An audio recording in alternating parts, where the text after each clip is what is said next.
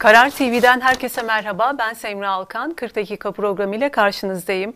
Siyasetten ekonomiye, e, sağlıktan kültür sanata birçok konuyu konuşmaya devam ediyoruz. Konuğumu hemen sizinle sizlerle tanıtmak isterim. Gelecek Partisi e, Gelecek Partisi İstanbul İl Başkanı İsa Mesih Şahin. E, İsa Bey hoş geldiniz. Nasılsınız? Hoş bulduk. Teşekkür ediyorum. İyiyim. Teşekkürler. Siz de iyisiniz. Bizler deyiz. Çok teşekkür ederiz. Bugün özellikle e, İstanbul'u konuşmak isteriz. İstanbul'un sorunlarını, çevreyi aslında konuşmak isteriz. İstanbul'daki gökdelenler, beton hı hı. maalesef son dönemde e, çok fazla bizleri rahatsız ediyor. Kent yoksulluğu bu konuları sizinle görüş, e, konuşmak isteriz. Öncelikle şöyle başlamak isterim. İstanbul'un en önemli sorunu nedir İsa Bey? İstanbul'un e, en önemli sorunu e, farklı bir açıdan e, bir şey söyleyeceğim. Can güvenliği. Yani bunu söylediğimizde bazen şaşırılabiliyor ne demek istiyorsunuz diye. Yani deprem gerçeğinden bahsediyoruz. İstanbul'un önünde çok büyük bir problem olarak deprem gerçeği durmakta.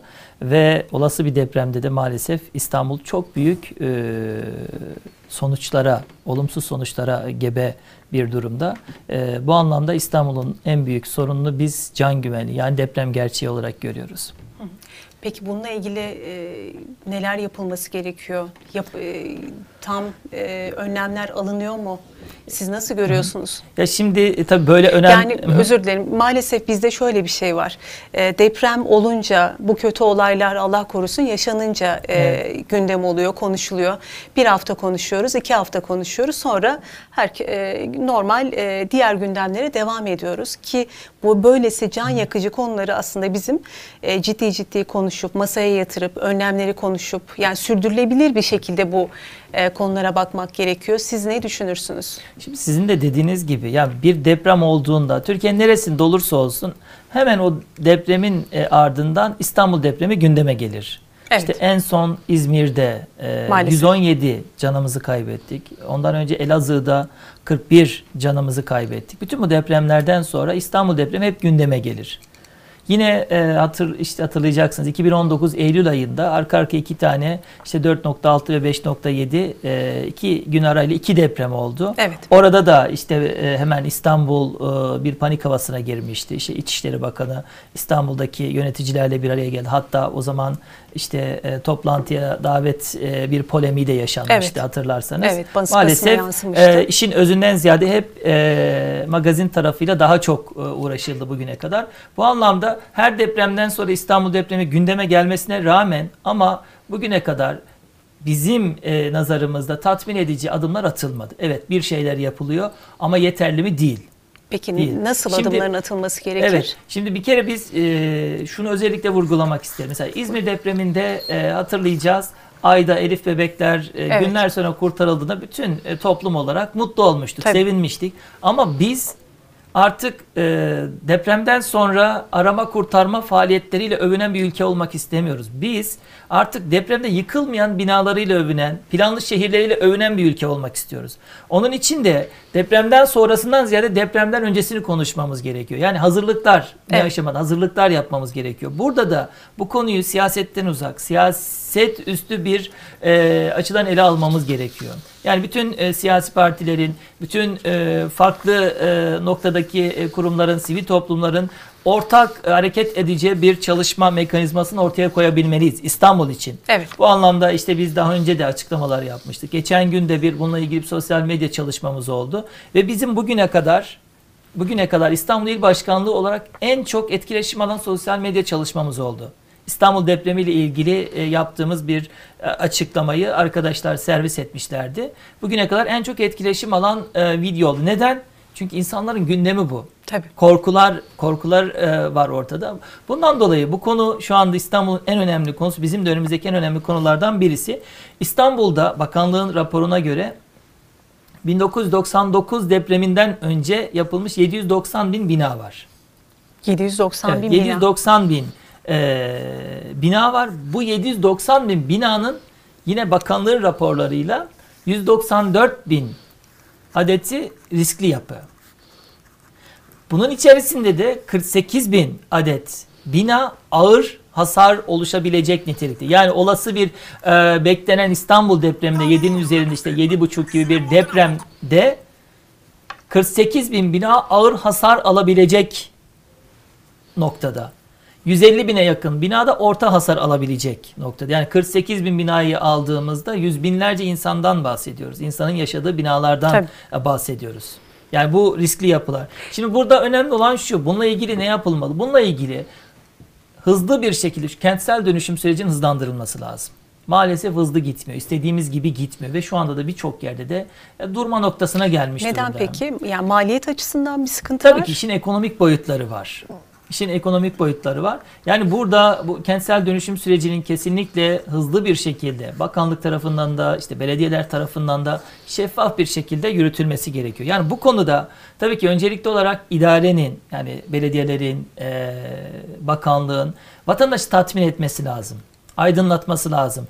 Bununla ilgili e, vatandaşı e, önünü açması lazım. Kolaylıklar sağlaması lazım. Var bazı kolaylıklar var. Mesela nedir?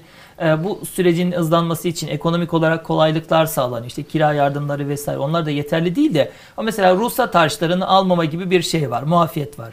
Ama belediyeler başka kalemlerden orada alamadığı şeyi bu sefer çıkarmaya çalışıyorlar. İşte yol yapıyorum sana yol harcı, işte e, su getiriyorum iski harcı gibi e, başka kalemlerden bu sefer vatandaşın önüne bir maliyet koyuyor. Ama E, vatandaşın evet. önüne maliyet koyuyor da vatandaş şu, şu an zaten e, sıkıntıda. Zaten, bir ekonomik, bunalım olarak yaşıyoruz. bir sıkıntı Evet, e, var. Zaten bir çıkmazın içerisindeyiz. E, bir de zaten vatandaşı e, bu e, kalemlerle baş başa bıraktığınızda doğal olarak vatandaş kaderini bekliyor artık. Yani adım atamıyor. Atma atma e, gücü yok.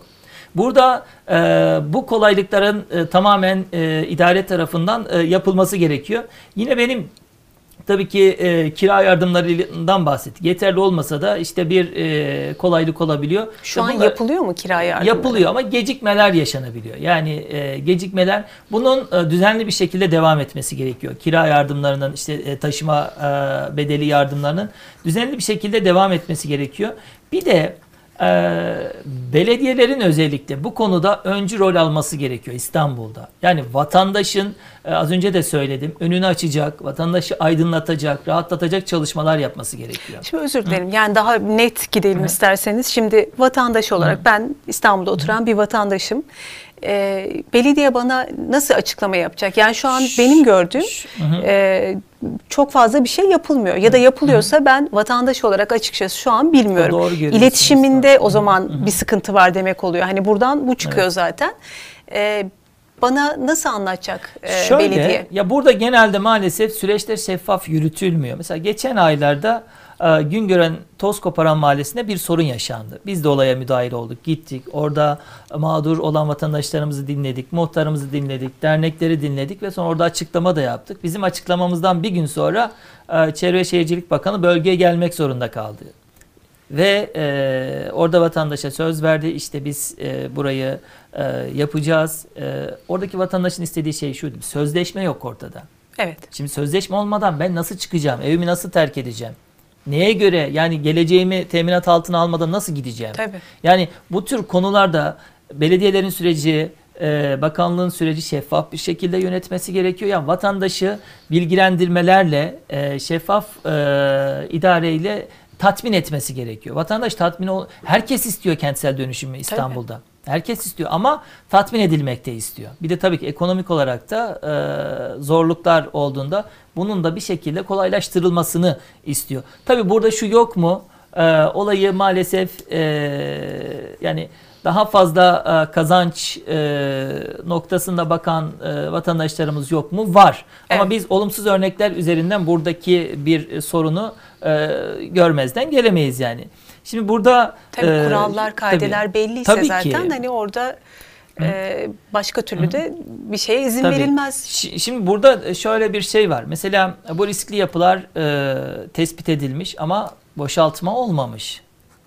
Yani 48 bin ağır hasarlı binadan bahsediyoruz. Yani ağır hasarlı olabilecek binadan bahsediyoruz. Beklenen İstanbul depreminde.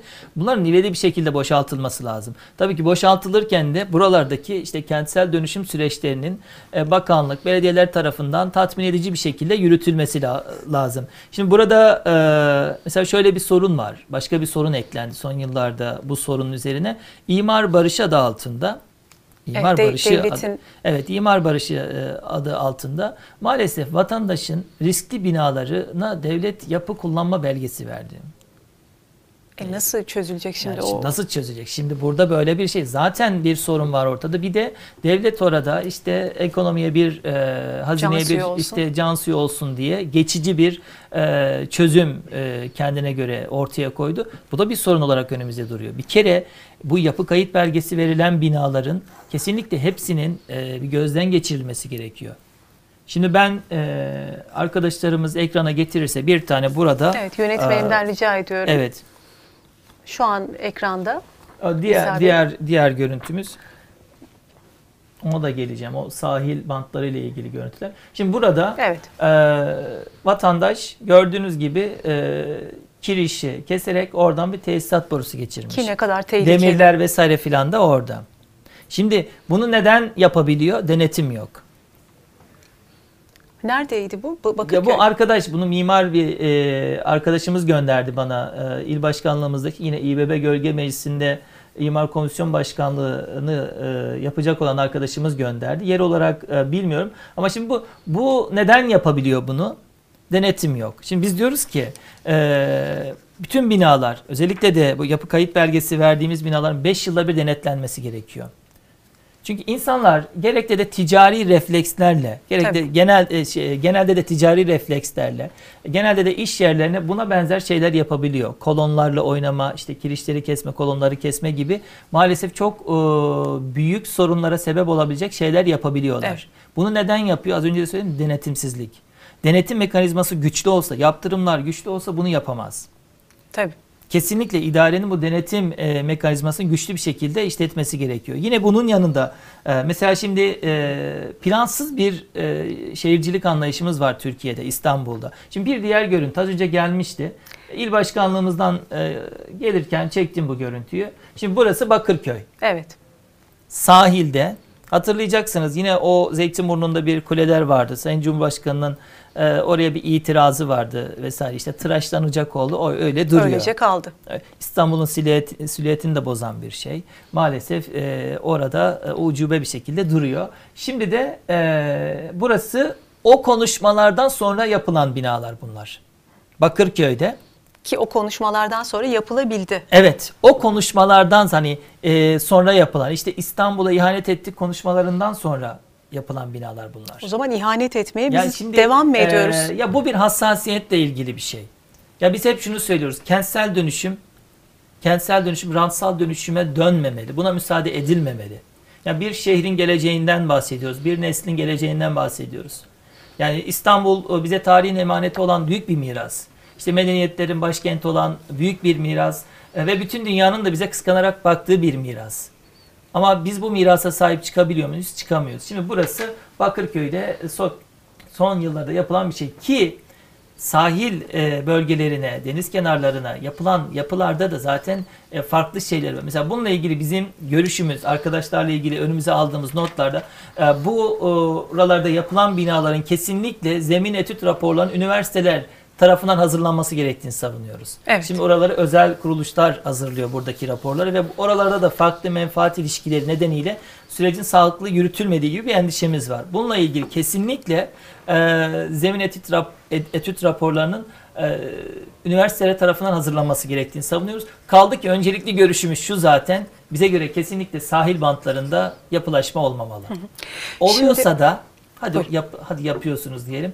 Yapıyorsa yapılıyorsa da yüksek yapılaşma olmamalı. Dikey yapılaşma Evet olmamalı. kesinlikle olmamalı. Şimdi ben anlıyorum ki e, biz ilk başta da söylediğimiz gibi e, Allah korusun ne zaman deprem olsa biz bu konuyu o zaman Evet. konuşuyoruz. Maalesef işte birkaç gün, bir hafta, iki hafta neyse sonra konu kapanıyor. Ki şu anki durumda İstanbul'la ilgili durumda sanki biraz böyle diyorsunuz e, şeffaflık burada e, pek yok. Denetim yok diyorsunuz. Yani riskli yapılar e, şu ana kadar belirlenmiş ama kentsel dönüşümün yani evet hızlandırılmıyor. Burada finans sorunu da var sanırım anladığım kadarıyla ve kentsel dönüşümde de şu an e, sıkıntılar var. Ben Kadıköy'de daha önce siyaset yaptım. Evet. Yani Kadıköy'de Türkiye'nin en büyük kentsel dönüşüm projesi yürütüldü. 2011 yılında başladı. 2021 yılındayız. 10 yıl geçti. Fikirtepe Kentsel Dönüşüm Projesi'nden bahsediyorum. Ama hala yarısı yapılamadı. 10 yıl Türkiye'nin en büyük kentsel dönüşüm projesinden bahsediyoruz. 10 yıl boyunca maalesef yapılamadı. Yani herhangi bir sonuç maalesef Şimdi. Yarısı yapıldı, yarısı hala e, çarpık bir kentleşme. Deprem riskini bekleyen hemşerilerimiz orada maalesef büyük bir mağduriyet içerisinde. Şimdi hani bakanlık bir şeyler yapmaya çalışıyor işte vesaire ama 10 yılda bir bölgenin kentsel dönüşümü tamamlanamaz mı? Şimdi bir bölgeyi 10 yılda yapamıyorsak bütün İstanbul'u kaç yılda yapabileceğiz? Maalesef bu anlamda e, süreçler şeffaf yürütülmedi. Konuya gerçekten hassasiyet gösterilmedi. Gösterilmiş olsaydı sadece işte olan depremlerden sonra İstanbul'la ilgili işte birkaç göz boyama siyasetiyle toplantılar yapıp bir hafta sonra unutulan bir şey olmazdı deprem konusu İstanbul'da. Bu hep böyle oldu bugüne kadar. Ki normalde depremle ilgili aslında sadece İstanbul değil e, Türkiye'de genel bir seferberlik yapılması Kesinlikle. gerekiyor. Deprem seferberliği. Yani bu konunun sürdürülebilir bir şekilde ele alınması gerekiyor Kesinlikle. ki böyle bir durum yok diyorsunuz. Kesinlikle. Şimdi e, geçenlerde işte İçişleri Bakanı e, ilçe ilçe e, güvenlik toplantıları yapılıyor. Yapılması lazım. Tabii. Yani doğru bir şey İstanbul'da.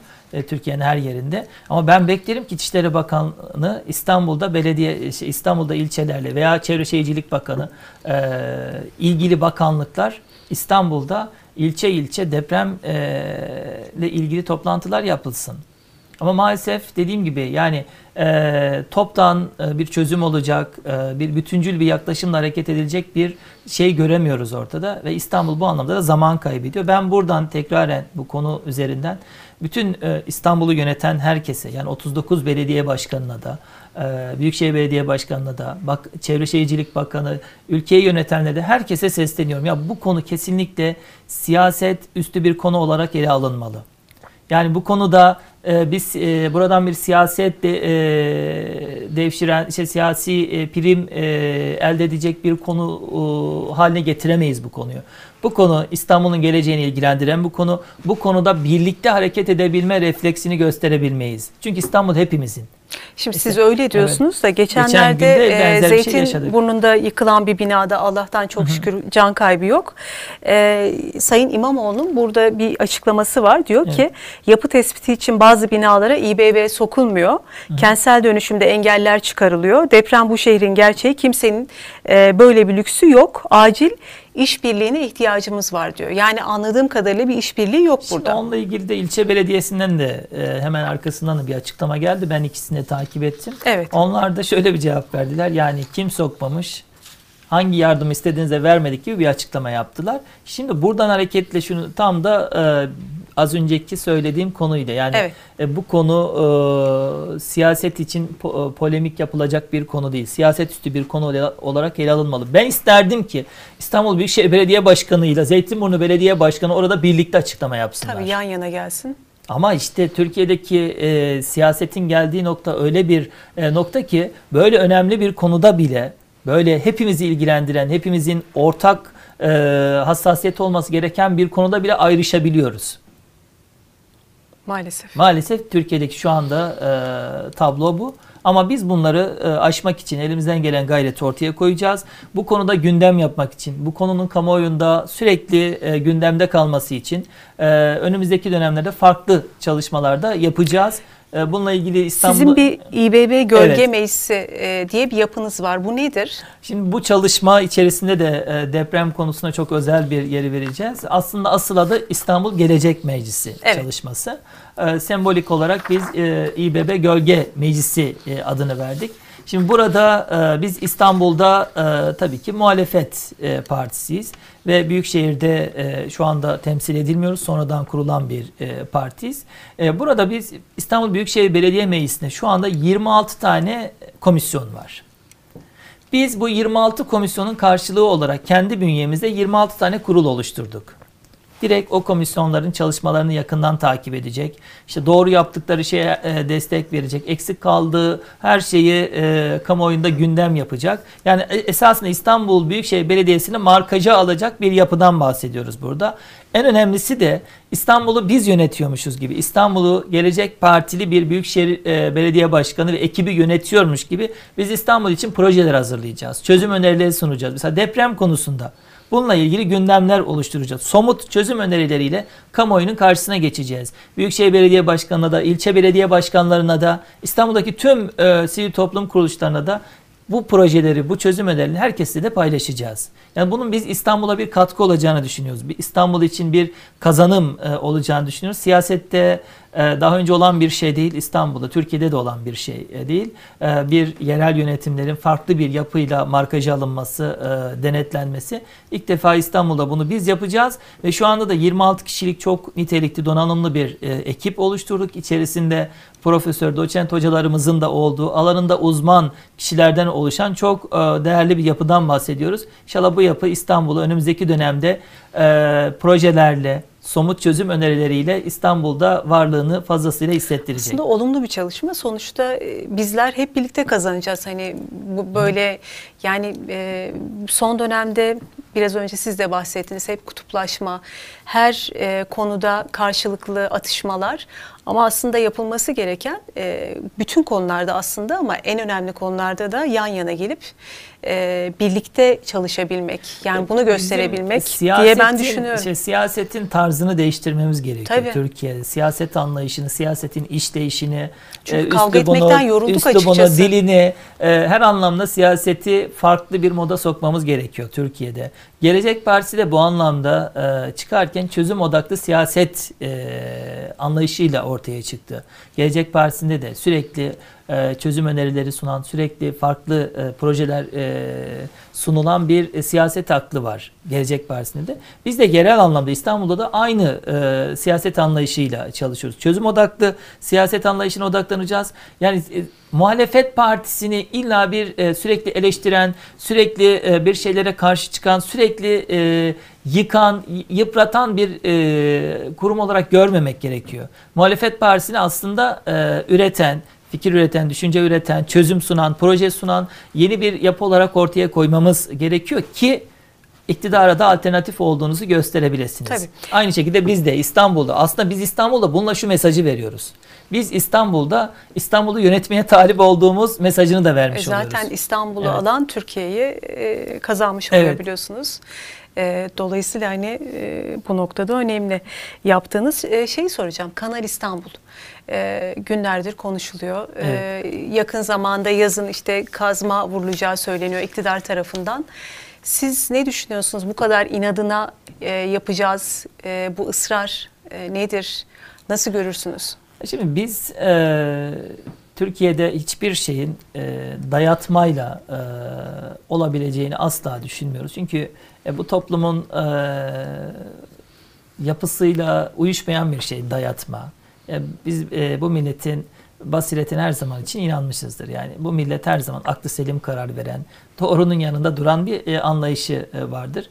Burada da Kanal İstanbul konusunda bizim şöyle bir itirazımız var ilk başta. Ya bu konu Türkiye'de hiç konuşulmadı. Mesela şimdi iktidar yapacağız diyor. Ve inatla yapacağız diyor. Yani daha önce bu, e, işte bir e, AK Partili Genel Başkan Yardımcısının bir tweet'i vardı. Yukarıdan aşağıya doğru Kanal İstanbul'u yapacağız, Kanal İstanbul'u yapacağız. Genel Başkan Yardımcısı bu. 10 kere aşağıya doğru yazmış. Yani Kanal İstanbul'u yapacağız ya bir dayatma e, görüyorsunuz. Bu iş dayatmayla olmaz. Biz diyoruz ki bu konu bugüne kadar hiç konuşulmadı, tartışılmadı. Bu konuda topluma tatmin edici bir şey söylenmedi. Ya Sayın Cumhurbaşkanı'ndan biz Kanal İstanbul'u niye yapacağımıza dair bir şey duyduk mu? Ben şimdi AK Parti ilçe başkanlığı yaptım 4 yıl. 2014-2018. Öncesinde yine e, seçim koordinasyon merkezi başkanlıkları yaptım. Yani 2002'den bu yana bütün seçimler içerisinde aktif olarak görev aldım. 2011'den sonrayı düşündüğümüzde 2011 yılında açıklanmıştı. Hiçbir seçim kampanyasında Kanal İstanbul hiçbir seçim kampanyasında Kanal İstanbul e, ilgili bir ne broşür dağıttık ne bir şey. Ya bu konu konuşulmadı. Ha işte hükümet programlarının içerisinde işte Kanal İstanbul'u yapacağız diye bir tane Peki cümleyi o dönem konuşulmadı da şu an niye özellikle şu an konuşuluyor? Onu şunun için söylüyorum. Konuşulmadığı e, konusunu şunun için. Yani bu konu tartışılmadı. Bu konuda e, neden yapıyoruz? Faydası nedir? Olası zararları nedir? Çevreye olan etkisi nedir? Bunlarla ilgili hiç konuşulmadı. Bu, bunun için e, söyledim e, o şeyi. Yani biz diyoruz ki bu konu konuşulsun, tartışılsın, bilgilendirilsin, konuşalım, tartışalım. Biz bilgilendirilmek istiyoruz ve bu konuda vatandaş tatmin edilsin.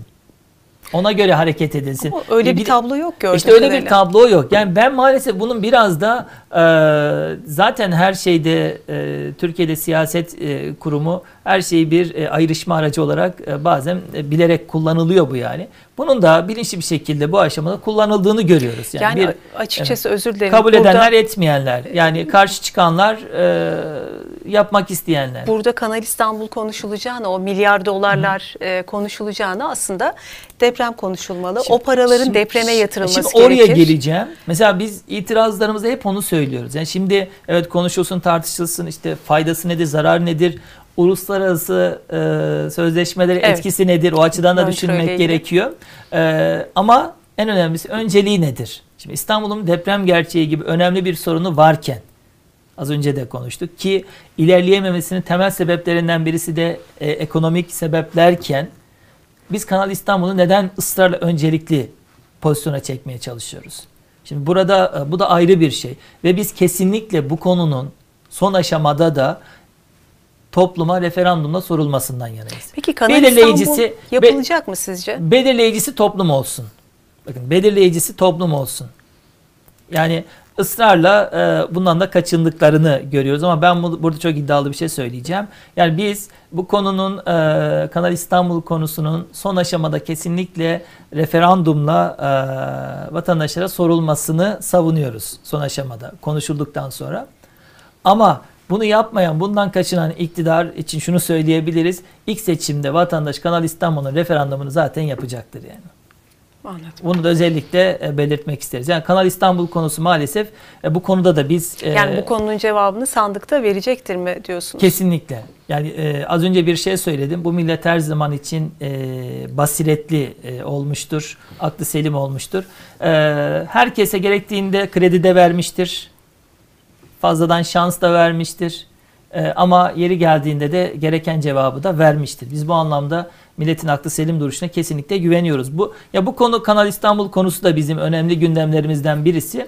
Bu konunun kamuoyunda tartışılması, konuşulması için de geçtiğimiz e, haftalarda biz e, İstanbul'daki 39 Bir mektup hazırladınız Evet, e, burada mektup. İstanbul'daki 39 ilçe e, belediye başkanına, Büyükşehir Belediye Başkanına ve e, İstanbul'daki siyasi parti il başkanlarına bir mektup yazdık, gönderdik bizim kalemimizden. Şimdi burada e, İstanbul'un geleceğine birlikte sahip çıkalım mesajı var aslında özetle. Yani İstanbul hepimizin e, ortak değeri, bize tarihin emaneti olan büyük bir miras, işte medeniyetlerin başkenti olan e, büyük bir miras. Bu mirasa birlikte sahip çıkalım mesajı var mektubun içeriğinde. Yine az önceki söylediğimiz eleştiriler orada da var. Yani bu konu bu konu bugüne kadar konuşulmadı, tartışılmadı. Bu konuda e, tatmin edici hiçbir e, açıklama yapılmadı. Ya bu konunun konuşulmasını, tartışılmasını mektubun içeriğinde de yine vurguluyoruz ve son aşamada da İstanbul'un geleceğine birlikte sahip çıkalım diye de mektubumuzu bitiriyoruz. Ee, bir de İsa Bey ben e, bu fakirleşme, yoksullukla ilgili e, konuyu açmak isterim. Son dönemde ekonomide çok ciddi sıkıntılar var. E, 2003-2004 seviyelerindeyiz şu an çoğu rakamda baktığımızda. Salgın bir taraftan devam ediyor. E, kapanma, şu an kapanma dönemindeyiz. Esnafın çoğu sıkıntılı durumda. Destekler çok az. Yani açıkçası çok ciddi derin sorunlarımız var bizim. Siz il başkanı olarak İstanbul'u dolaşıyorsunuzdur. Ne görüyorsunuz? İnsanların ne sıkıntıları var? İstanbul'da bu anlamda Kent yoksulluğu diye bir ki, kavramı konuşuyoruz şu an. Yokluk görüyoruz, yoksulluğu görüyoruz. İşte yoksullukla, 3Y ile mücadeleyle yola çıkan ve Türkiye'nin geldiği noktada e, Türkiye'yi işte bir yoksulluğa mahkum eden bir iktidarla şu anda karşı karşıyayız.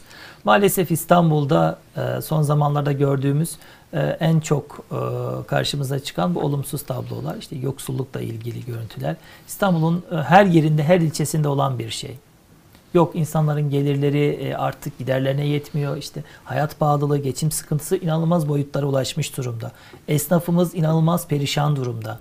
Esnafımız e, zaten e, işte pandemi nedeniyle e, ciddi anlamda bir e, yüz yüze iletişim e, kısıtlandığı için bir de bu mesela 15 günlük kısıtlama da ayrı bir e, şey oldu. Evet kısıtlayabilirsiniz ama esnafın maddi durumda düşünmek zorundasınız. Bu devletin görevidir. Tabii. Ama bir taraftan bakıyorsunuz onu karşılayacak devletin de bir imkanı kalmamış. Yani devletin de hazinenin de böyle bir imkanı kalmamış. Şu anda Türkiye bu anlamda gerçekten büyük sıkıntı çekiyor. İstanbul'un her yerinde ama her yerinde bu sorunla karşılaşıyoruz. İşte işsizlik rakamları açıklanıyor resmi olarak. Evet. Yüzde işte 13,5 bandında ama Türkiye'de şu anda e, fiili olarak baktığımızda bu oran çok daha yükseklerde. Çünkü şu anda işte işten çıkarma yasakları vesaire şeyler e, söz konusu. Bundan dolayı e, resmi rakamlara yansımıyor. Ama birçok firma ya işte e, e, yıllık izin e, gibi haklar kullandırıyor vesaire. Bazı firmalar işte çıkış e, yasağından dolayı bu yollara başvurmak zorunda kalıyorlar ve firmaların da yapacağı bir şey yok. Yani maalesef herkes inanılmaz bir şekilde e, darla, daralmış durumda. Ya bu konuda İstanbul'da mesela bunu şuradan da gözlemleyebiliyoruz. Bize sürekli sosyal medyadan özelden mesajlar geliyor. Ee, arkadaşlarımıza geliyor, il başkanlığımızın hesaplarına geliyor. Yardım yani, mı istiyorlar? Tabii ki daha önceki e, dönemlere göre çok daha fazla yardımların istendiğini görebiliyoruz. Ya yani, maalesef yoksulluk intiharları evet. diye bir e, ya ben intihar konularında aslında çok konuşmak isteyen evet. bir e, siyasetçi değilim ama maalesef e, son zamanlarda bu örnekleri de görebiliyoruz. Yani her geçen gün farklı e, örnekler işte geçen gün Sancaktepe'de de benzer bir e, olay yaşandı. Üzün, üzücü bir olay yaşandı. Yani biz bu konunun daha büyük bir sosyal yaraya dönüşmemesi için bu konuda bir an önce e, Türkiye'nin bir rahatlamaya, bir normalleşmeye ihtiyacı var. Yoksa bu anlamda e, İstanbul... Nasıl, nasıl olacak ki o normalleşme? Yani şu anki bu Hı. ekonomik e, verilerle e, açıkçası zor nasıl görünüyor. olur? Ancak zor şöyle görünüyor. olur. Türkiye'nin e, normalleşmesi, yeni bir nefes alması, yeniden e, sağlıklı bir e, ekonomik e, zemine oturması, işte yeniden bir istikrarlı bir zemine oturması ancak yeni bir anlayışla, yeni bir nefesle olur. Ancak yeni bir mevcut e, yapıyla e, bu dediğimiz tablonun düzelmesinin artık biz imkanı olmadığını çok yani, net bir şekilde görebiliyoruz. İktidar e, tabii ki ancak bir iktidar değişikliği de olabilecek bir şey artık. Mevcut iktidarın bunu çözemediğini, her geçen gün işlerin daha kötüye gittiğini hep beraber görüyoruz, hep beraber yaşıyoruz. Bu artık e, bu normalleşme, bu rahatlama, yeniden istikrara kavuşma ancak yeni bir anlayışla olabil, e, olacak bir şeydir. Biz de o anlayış olmak için, Türkiye'ye o nefes olmak için yola çıkmış bir siyasi parti. İstanbul şu anlamda da önemli. İstanbul aslında Türkiye'nin örneklemi. Kesinlikle. Yani e, her hangi ilçesine giderseniz Türkiye'nin e, belirli bir ilini görebilirsiniz. Hı. E, dolayısıyla hani buradaki veriler Türkiye'yi de bize bir anlamda anlatıyor. Anlattıklarınız o yüzden önemli. Veriler ee, yoksulluk anlamında da böyle. İşte geçim sıkıntısı, hayat pahalılığı, insanların zor şartlar altında hayatını e, yaşamaya çalışıyor olması e, bu tablo şu anda İstanbul'un. Peki gençlerle hiç hı. konuşuyor musunuz sahada? Gençlerin durumu nasıl? Oraya da geleceğim. Ondan önce bir şunu söyleyeyim. Buyurun. E, bizim ülke olarak şöyle bir avantajımız var. Allah'tan ki bu toplumun e, dayanışma, yardımlaşma kültürü hala çok güçlü bir şekilde e, ayakta duran bir e, değer bizim için. Tabii. Türkiye'de. Allah'tan ki bu var. Bu da olmasa e, çok daha farklı bir tablo olabilir Türkiye'de. Yani bu yardımlaşma, dayanışma kültürümüzün sosyal hayatta güçlü bir şekilde var olması şu anda Türkiye'nin en önemli e, avantajlarından birisi. O dediğiniz diğer şeye geleyim gençlerle ilgili. Şimdi gençler e, konusuna geldim. Az önce %13,5 bir işsizlik rakamından e, bahsettik. Gençlerde bu oran daha fazla bir e, genç işsizlik. Evet, genç işsizlik. Ev genci dediğimiz son dönemde ortaya evet. attığımız bizim bir tabir var. İşte evde e, eğitim hayatı olmayan, e, iş bulamamış, hatta iş bulma umudunu tüketmiş, evde oturan e, bir genç e, kitlemiz var şu anda Türkiye'de gelecekle ilgili e, umutsuzluğa kapılmış, gelecek umudunu kaybetmiş, e, Türkiye'nin geldiği noktadan şikayetçi e, ve bıraksanız e, yurt dışına gitmek isteyen bir e, gençlik var şu anda Türkiye'de. Geçenlerde bununla ilgili bir anket yayınlanmıştı. E, %74, 4 gencimizden 3 tanesi yurt dışına evet, gitmek, gitmek istiyor. istiyor. Neden? Daha iyi bir iş, daha iyi bir eğitim için. Ki burada çözüm bulamadığı evet. için. Ve Türkiye'de neyden şikayetçiler? İşte gelecek umutlarını tüketmişler diyoruz ya, geleceğe karamsar bakıyorlar. Neyden şikayetçiler? Türkiye'deki kayırmacı sistemden şikayetçiler. Türkiye'deki işte bu e, hak edenin bir yere ge- geldiği değil, torpil olanın bir yere geldi. İşte bu mülakat sistemi dediğimiz e, bu kayırmacı sistemden şikayetçiler. Onun için biz bu anlamda gençlerimizi kaybediyoruz. Aslında geleceğimizi kaybediyoruz. Kesinlikle e, bu konuda da Türkiye'nin bir e, rahatlamaya, normalleşmeye ihtiyacı var. Biz gençlerimizi yeniden kazanabilmemiz lazım. Ve, ve biz gençlerimiz hep şunu söylüyoruz. Yani e, ve ilk defa Türkiye'de bir siyasi parti parti programına mülakatları kaldıracağız diye net bir ifade koydu. Gelecek Partisi. Ve biz gençlerimize şunu söylüyoruz. Yani bu, bu mülakat denen zilleti kaldıracağız. Türkiye'de hak edenin, hak edenin kazandığı bir sistemi birlikte inşa edeceğiz. Yani torpili olanın, tanıdığı olanın bir yerlere geldiği değil, hak edenin kazandığı bir Türkiye inşa edeceğiz. Biz gençlerimizi ancak böyle kazanırız. Doğru. Evet. Şimdi gençler deyince e, gençlerin en hassas olduğu konulardan biri çevre. Yani son Evet. dönemde bu konu e, hayvanlar yani bu konular maalesef bizde çok az konuşuluyor ki ikizleri olanları siz de görmüşsünüzdür maalesef. Evet. Üzgün bir şekilde izliyoruz orada olanları. E, İstanbul'da aslında iyi bir sınav vermiyor bu noktada. Ne dersiniz yani bu betonlar, uzun uzun binalar, gökdelenler, yeşilin bu denli az olması yani çocuğunu vatandaş e, parka götürmek istiyor ama e, çok az park sayısı ya da yeşil alan. E, yeşil alan, alana Evet. e, ulaşmak çok zor. Böyle bir durum var ki pandemiyle birlikte aslında e, bizim nefes almamız gerekiyor. E, yeşile çok daha ihtiyacımız var. Yani bir dönüşüm var e, dünyada. Ben hep bunu söylüyorum ama maalesef e, biz bu dönüşümü görebiliyor muyuz? E, yöneticiler ne kadar görüyor? Ben açıkçası biraz e, soru işareti olarak Bu görüyorum. konuda da maalesef e, iyi bir e, sınav verildiğini e, göremiyoruz İstanbul'da da, Türkiye'de de.